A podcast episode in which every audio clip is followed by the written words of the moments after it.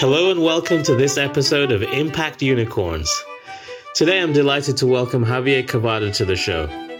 Javier is a growth maven of the energy industry and has a knack for popping up in disruptive scenarios. Following an early career as an industrial engineer and university professor in his hometown of Santander, Spain, Javier found himself in Finnish energy company Wärtsilä.